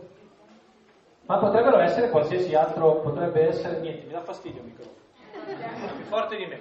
Eh, ma, ma potrebbero essere mille esempi. San Francesco, che dice, ma quando io arrivo al convento, piove, eh, ho i piedi congelati, il fango, freddo, eh, notte, buio, fame, busso alla porta del convento, busso alla porta del convento, non mi riconoscono, mi lasciano fuori il freddo, eh, quella per me è perfetta letizia. Quella lì è la beatitudine di Francesco. Eh? Mi picchieranno, prendono una bastonata, eccetera. Quella è la, ma è la sua beatitudine. Noi non dobbiamo scimmiottare né le beatitudini di San Francesco, ma neanche le beatitudini evangeliche vanno scimmiottate. Tu devi trovare la tua beatitudine e devi chiederti che cos'è che adesso, se stai vivendo l'esperienza del regno, ti fa esultare. Dov'è che godi quando vivi il Vangelo? Nel sentire che, eh, che, che il Vangelo è, tutto, eh, è il tutto della tua vita, questa cosa ti fa esultare, ti fa godere, ti fa saltare su dalla sedia, ti fa fare cose che mai avresti immaginato. Quella è la tua beatitudine. Giocare con tuo figlio è una cosa che, che... quella è la tua beatitudine lavorare a favore degli altri, degli ultimi, eccetera, è quella cosa che veramente ti fa sprigionare energie che mai sprigioneresti, che, che non, nessuno ti può trattenere, che ti fa liberare bellezza anche in altri ambiti della vita, vuol dire che quella è la tua beatitudine. Cerca la tua di beatitudine. Questo è il messaggio delle beatitudini. Il regno è fatto perché tu viva una vita di esultanza. Questo è l'annuncio delle beatitudini. Trova la tua esultanza e chiediti anche quali sono le false esultanze che cerchi. Quali sono le cose sulle quali ti ostini a crederle come la tua gioia, ma che in realtà ti inaridiscono? Ne abbiamo tutti decine. Sant'Ignazio li chiama attaccamenti disordinati, altre spiritualità li chiamano in un altro modo, ma è quello il concetto. Quali sono quelle cose alle quali ti attacchi pensando che siano la tua gioia, cercandogli la gioia, ma ti accorgi che ti lasciano, ti allappano la lingua? In, in dialetto milanese si dice shushal bushun, che vuol dire succhiare il turaccio dello spumante. Che, che, che, che, gusto ti dà? C'è un po'. Eh? Senti un po' l'odore dello spumante, sembra una roba buona, ma è, è turacciolo, insomma. Quante cose nella nostra vita abbiamo e in quante cose ciucciamo il buscione, come si dice, in dialetto milanese? Ecco, vivere la beatitudine vuol dire farsi questa domanda e chiedermi qual è la mia beatitudine, dove la sto già vivendo, come la sto intraprendendo, come sto, gli altri la toccano con mano in me la mia beatitudine. Per me la beatitudine è raccontare il Vangelo e mi chiedo, si vede? Credo che si veda un po' che la mia beatitudine è raccontare il Vangelo. Questa cosa mi fa saltare sulla sedia, fa, quando le preparo non mi stanca, anzi stare lì le ore, andrei avanti le ore, settimane io a parlare del Vangelo. È la mia beatitudine, è la mia beatitudine. La tua qual è? La tua qual è? Questo è l'interrogativo delle beatitudini, perché sono il portale d'ingresso. E quindi tu entri nel discorso della montagna dove ci sono tutta una serie di cose da fare, ma il punto di prospettiva è, diciamo, sei contento o non sei contento? Cioè, tu stai vivendo una vita cristiana che ti fa scoppiare, sei incontinente nella tua vita, sei scontento di Vangelo nella tua vita oppure no? Perché se non lo sei, il resto lascialo perdere, devi andare a trovare la radice prima. Se hai trovato la radice, poi puoi ascoltare questi che adesso ti elenco, che sono le, anche le cose tipiche di chi è entrato nel regno. Ma se quell'altro non accade, lascia perdere, questo ti appesantisce e basta.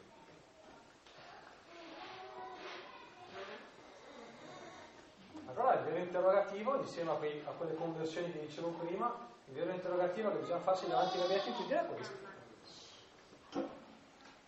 Qual è la mia beatitudine? In che maniera la mia vita è una vita esultante? Qual è la mia esultanza? Beati quelli che... Come la scriverei io oggi?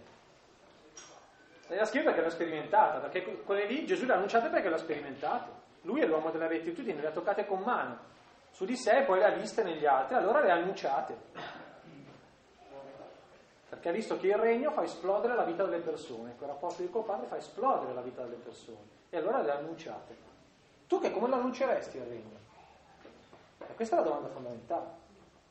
Traducetela in 100.000 modi, eh? come, come il Vangelo ti ha cambiato la vita, in che maniera il Vangelo rende belle le tue giornate, qual è il motore evangelico delle tue giornate. Provate tutte le, le modalità in cui volete tradurlo, ma il concetto è questo.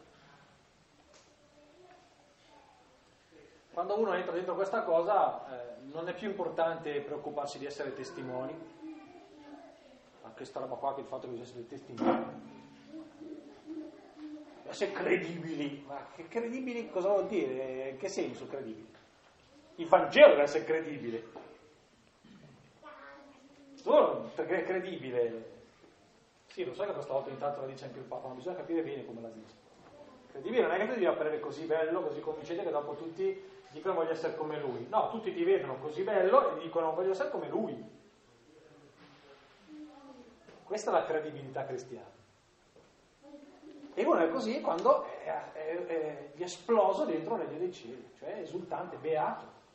E le beatitudini le vive. Ma non per forza quelle lì, magari a me non capiterà mai di essere uno che è afflitto. Eh, sì, una vita capita, però magari mi capita poco. Oddio, non vivo la beatitudine dell'afflizione, come faccio?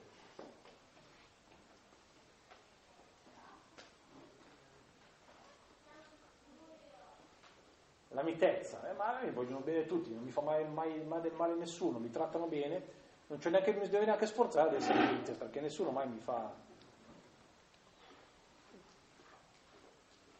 Trova la tua di beatitudine e scrivila, la annunci, scrivi la tua, la tua beatitudine, il tuo Vangelo, il tuo... e che essere la fotocopia del Vangelo, non essere fotocopia del Vangelo, deve essere l'incarnazione del Vangelo. Questo perché c'era un po' questa domanda implicita a quale non avevo risposto, ma che invece è importante. Qualcuno deve fare qualche commento? Ecco. La domanda, la domanda personale una domanda un po' personale, cioè non se riesco a formularla bene perché trovo difficoltà di lavorare. Allora, è ingegnere pure lui, non troppo. Se sei ingegnere ha difficoltà di elaborazione è un po' un problema. Faccio elaborare in altre cose, però io non ne ho. Ma comunque il discorso più o meno è questo. Eh, pur avvertendo a volte la, la necessità di eh, appunto muoversi con più leggerezza, ci, ci si trova spesso in ambienti in cui magari la direzione è, è diversa, oppure si eh, classico consiglio parrocchiale in cui si passano 55 minuti di eh, cavolate, insomma, si perde tempo così, poi in 5 minuti vabbè allora dobbiamo decidere cosa fare nel prossimo anno. Cioè, penso insomma così. Quindi questo desiderio che noi abbiamo, sappiamo benissimo che non dobbiamo fare, ma dobbiamo ispirarci, diciamo così, però alla fine ci ritroviamo a fare e a non ispirarci. In questi casi, eh, nella tua esperienza proprio, eh, qual è il tuo istinto? Quello della fuga o quello della perseveranza? Eh, quello di dire continua a soffrire, continua a... cioè, perché la tentazione, non so se il, il, la parola tentazione è giusta, però a volte ti viene, cioè nel senso dire forse potrei spendere la mia vita in altri posti, in altri luoghi, in, altri, in cima alla montagna da solo, anche se non si deve fare. E se fai l'eremita. Esatto. C'è stato tantissimo in questo cacchiere dei francescani. Vabbè. Eh, non so se mi so spiegare. No, no. Lui è sposato, quindi l'eremita non lo può fare. No, no, No, vabbè,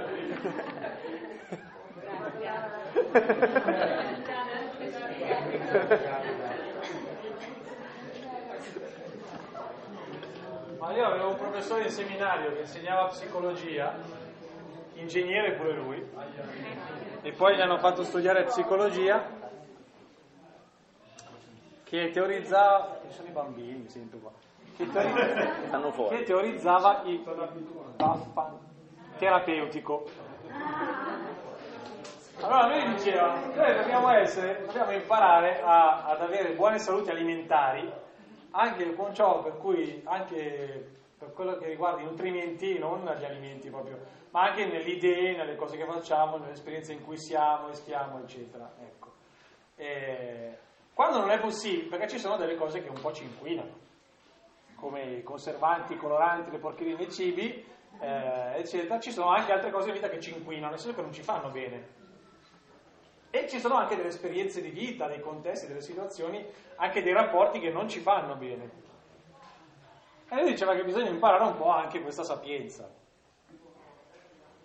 che bisogna applicarla nelle cose, anche nel nutrimento, nel senso degli alimenti, che vabbè uno non è che può, che se stai lì a fare il biologico al mille per mille, cioè non vivi più, non riesci, allora devi un po' mediare. E anche lì lui dice, diceva bisogna avere questa, questa, questa sapienza, per cui se uno si accorge che un certo tipo di ambiente, un certo tipo di, di- di situazione, di contesto, di lavoro, veramente lo, lo- gli impedisce di, di- di respirare, è una sana dieta. Va a nutrirsi da un'altra parte.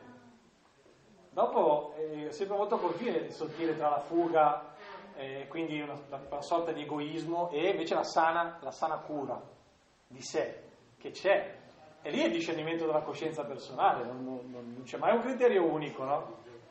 Il cri- Il criterio è quello di capire che un po' di fatica la dobbiamo fare, però poi lui, eh, eh, però, se è troppa, poi, poi saltiamo. Ecco. Però lui diceva che comu- comunque sia, in quei contesti lì, il vaffa terapeutico è, è fondamentale. Il vaffa terapeutico, certe volte, qualche volta bisogna, certe volte bisogna proprio dirlo. eh. Cioè 55 minuti di discussione sul percorso della processione parrocchiale merita un sonoro e in coro con la ola, ma va... eh. Perché poi è una questione di vita e di morte, no? Perché dopo te la dicono così. Perché che cos'è, cos'è la processione eucaristica? La processione eucaristica è che noi portiamo il Signore nella città, che già questa è una data mondiale. Cosa porti tu? Al massimo la- nella, nella processione eucaristica dichiari che il Signore ti porta. Primo. Secondo, cosa vuoi portare te? Quello che è in ogni dove tu, se non lo portiamo noi, questi hanno Dio lontano, così noi gli facciamo vedere che Dio è vicino. Con la processione eucaristica, che Dio è vicino. Va bene. Scusate, magari qualcuno che si offende anche, però a me queste cose in parrocchia facevano imbestialire. E poi, e poi uno dice no, perché poi studia il percorso, no? la simbologia dei luoghi. Allora, dobbiamo passare davanti alla palestra, poi davanti al pub di quelli che bestemmiano. Così quella sera bestemmiano il doppio perché gli incasini la zona. E tu li fai bestemmiare il doppio di quello che normalmente bestemmia. Poi passiamo davanti, passiamo davanti a dove ci sono... I poveri, no? Eh? I poveri. I poveri raramente. Raramente. E di quelle robe lì uno ne fa una questione, capito? Che eh, se non facciamo queste cose, il Vangelo passa da questa roba. Lì veramente ci vuole il vaffa terapeutico.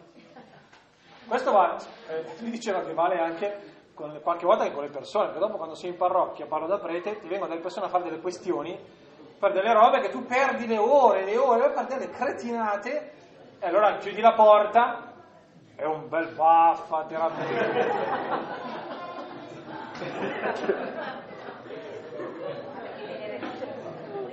Cioè, al demonio Gesù risponde così, eh, ma quando alla fine gli dice, ah, il ginocchio ti onorami, e Gesù gli dice, ma,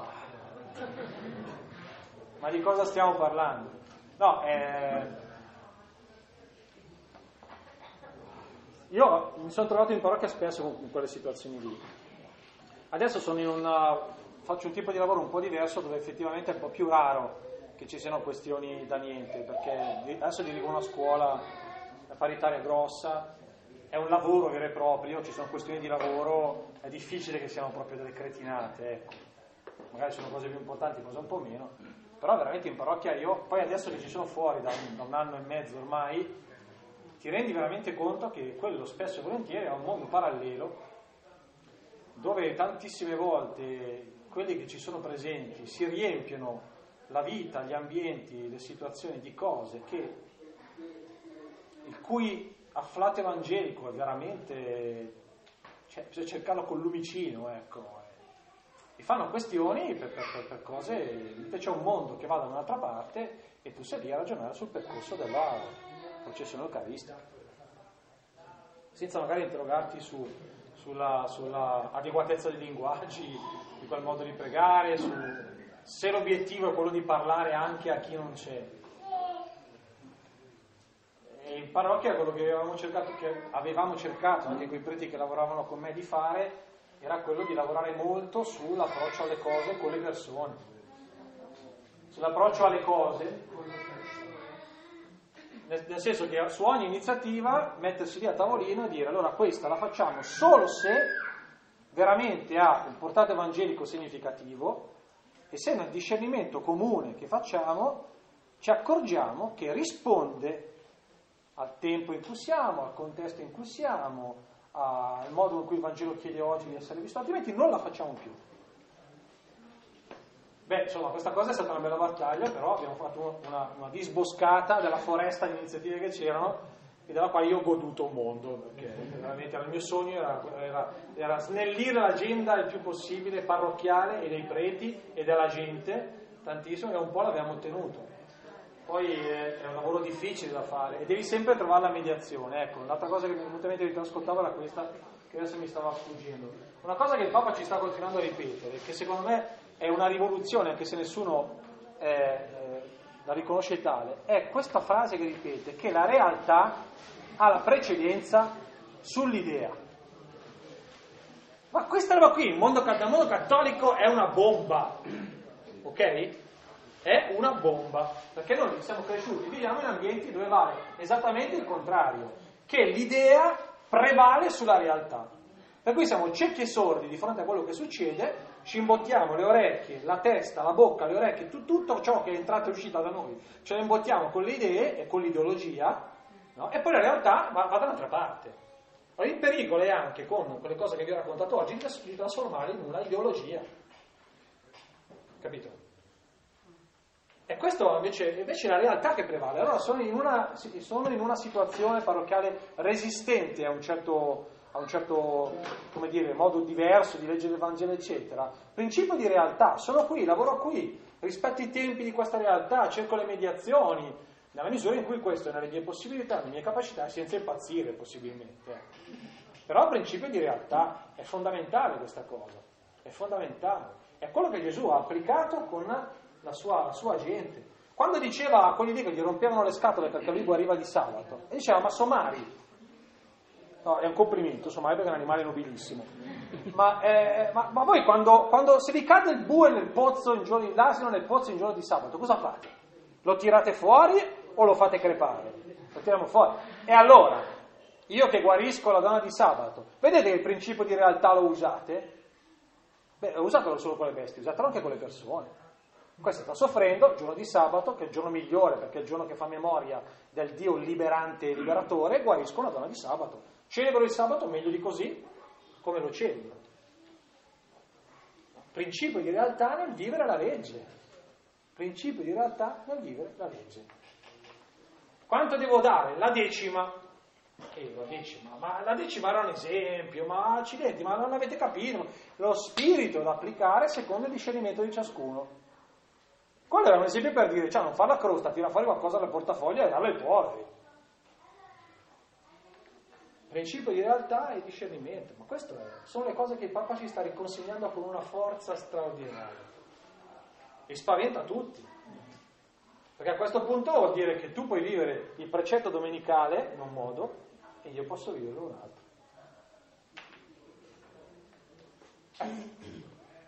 È uno che lavora la domenica e non riesce materialmente ad andare a messa, eh, deve smettere di lavorare. L'idea che prevale sulla realtà, ma quello è un padre di famiglia, lavora solo lui, la moglie non ha lavoro, c'ha tre figli. Eh? Magari il ristorante non è un supermercato come eh. i colleghi. Ecco, smette di lavorare perché deve rispettare l'idea che hai trasformato in ideologia. E poi magari tu che, fai, eh, che, fai, che rispetti l'idea che vai a messa, Dopo quel, quel giorno per te non è mai un giorno in cui tu celebri la libertà che Dio annuncia nella sospensione del lavoro settimanale, perché quello lì è il senso della- del sabato ebraico e della domenica, quello lì è il senso. eh. Celebri il regno di Dio. Tu magari vai a messa, ma quella giornata fai qualsiasi altra cosa, che magari le cose più distanti che ci sono dal celebrare il regno di Dio, e pensi di aver assol- assolto, visto che parli di quello, il precetto domenicale. Ma può può farmi piacere.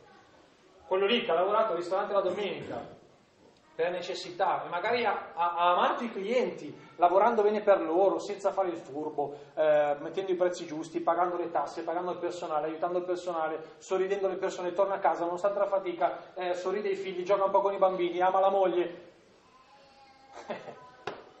Quello lì è assolto il precetto domenicale. Sì. Eh, ma così allora non si capisce più niente.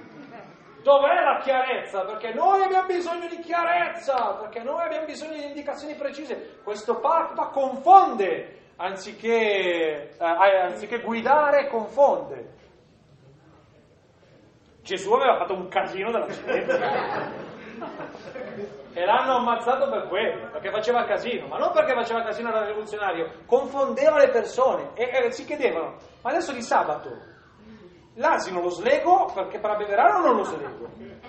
Posso fare 300 passi per andare a trovare mia suocera, che quello già voglio dire, che- oppure 200 c'ho la scusa, eh no, sabato 200, mi spiega la suocera 300. Io rispetto la legge e vedi, che Dio mi vuol bene, solo 200, così non devo far fatica con la suocera. Dio aveva creato un casino, un casino. Prima quello, libertà di coscienza, poi si è inventato sta roba che la vita ci è data e non ci viene più tolta, che la morte non esiste più, perciò gli ha tolto anche la minaccia della paura della morte con cui tenevano in scacco le persone, basta, finito. E questo Papa ci sta rimandando, cosa ha detto ai, ai- ai- ai preti del Sud America, ai vescovi del Sud America? Voi dovete preparare i preti a far discernimento, a far discernimento nelle situazioni. C'è una situazione familiare difficile, che applicare la legge? Discernimento, con la legge con riferimento, ma discernimento. Il coraggio di sentirsi collaboratori di colui che libera, il coraggio. Mica rinunciare alla grandezza di quella cosa lì. Ma chi sei tu? Che diritto pensi di avere tu nel decidere questa o quell'altra cosa? Sono battezzato. Ho il diritto di interpretare il Vangelo, di lasciarmi ispirare dal Padre nel vivere e applicare il Vangelo. Ne ho il diritto, il battesimo è questo diritto. Io entro a pieno titolo tra i collaboratori. Certo, poi dovrò sempre interrogarmi se davvero sono in quella direzione lì, e certo, certo. Questa è la conversione vera. Però devo vivere così, principio di realtà, discernimento, a questo siamo chiamati. Però il vaffa. Lui diceva il vaffa e poi le parolacce con le dentali. Eh, devo fare esempi però. Cioè, poi le scaricano molta aggressività. Vabbè, adesso stiamo andando nel, nel goliardesco. Dimmi, dimmi. Prima quando hai detto la beatitudine che troviamo no, nel- nell'annuncio del Vangelo, mi ha fatto pensare al fatto di che è accaduto ieri sera. Eh, ho celebrato una tendopoli eh, a Montegallo. Il frate mi ha fatto fare l'omelia, allora cercare, me l'ero preparata perché un momento per me bello, importante, proprio come dicevi tu, non dico che salto, però insomma cerco di, di, di tirare fuori quello che sento veramente. E quindi l'ho fatta con, eh, con entusiasmo, vedevo le persone abbastanza fredde. Però mi sono rattristato perché allora c'è eh, un, eh, sta Tendopoli è fa- eh, un ristorante sotto un tendone a fianco un ristorante che c'era, che c'era già da prima. E quindi c'erano mm, 30 persone ad ascoltare la messa e una cinquantina è data la vetrata della partita a giocare a carte. Quando sono risceso, Perché giocava la Juve. Eh, Quelli secondo me sono quelli che rischiano di più l'inferno. Ha fatto la Juve?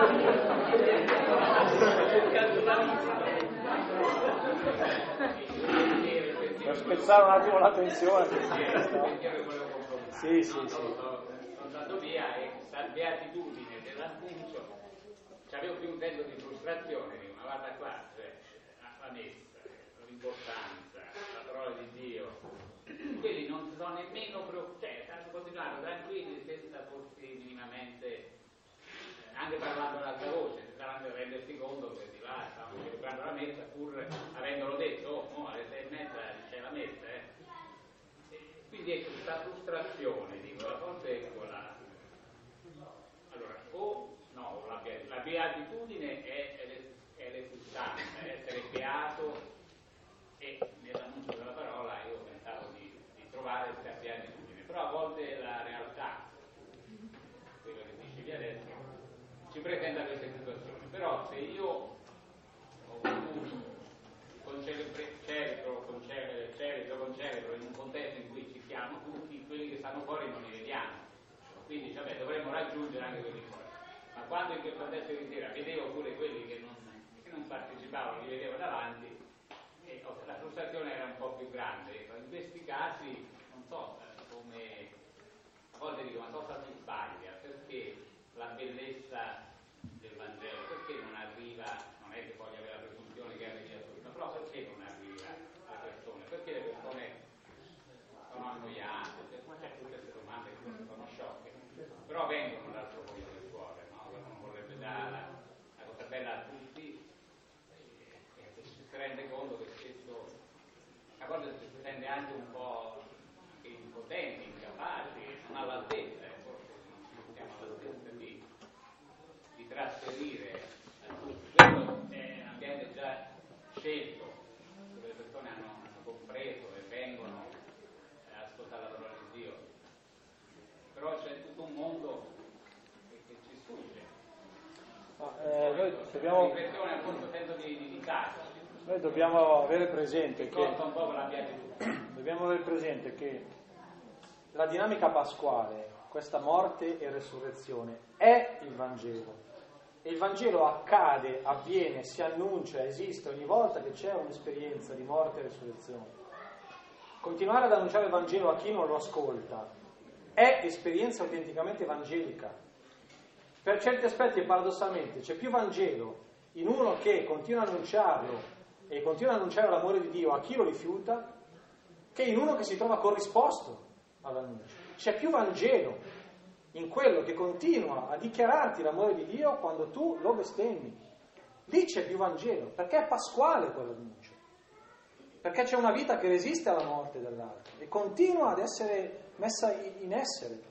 Tu sei venuto via da lì e hai deciso di non annunciare più il Vangelo. Bene, quella lì è la tua beatitudine, non la frustrazione, ma la forza che continui a sentire. Quella roba lì, quella è l'esultanza, è quella cosa, il, fatto che non, non ti hanno messo a sedere. Tu il Vangelo lo annuncerai ancora.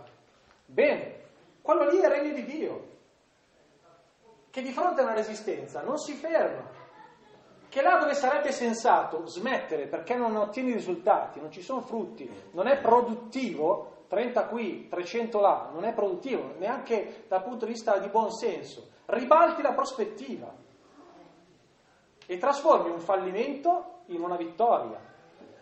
E come lo trasformi in fallimento? È in questo modo che continui a guardare quelli non come dei nemici per i quali dire basta, avete deciso, morirete, ma no, come qualcuno che comunque senti fratello è quello che ti preoccupi.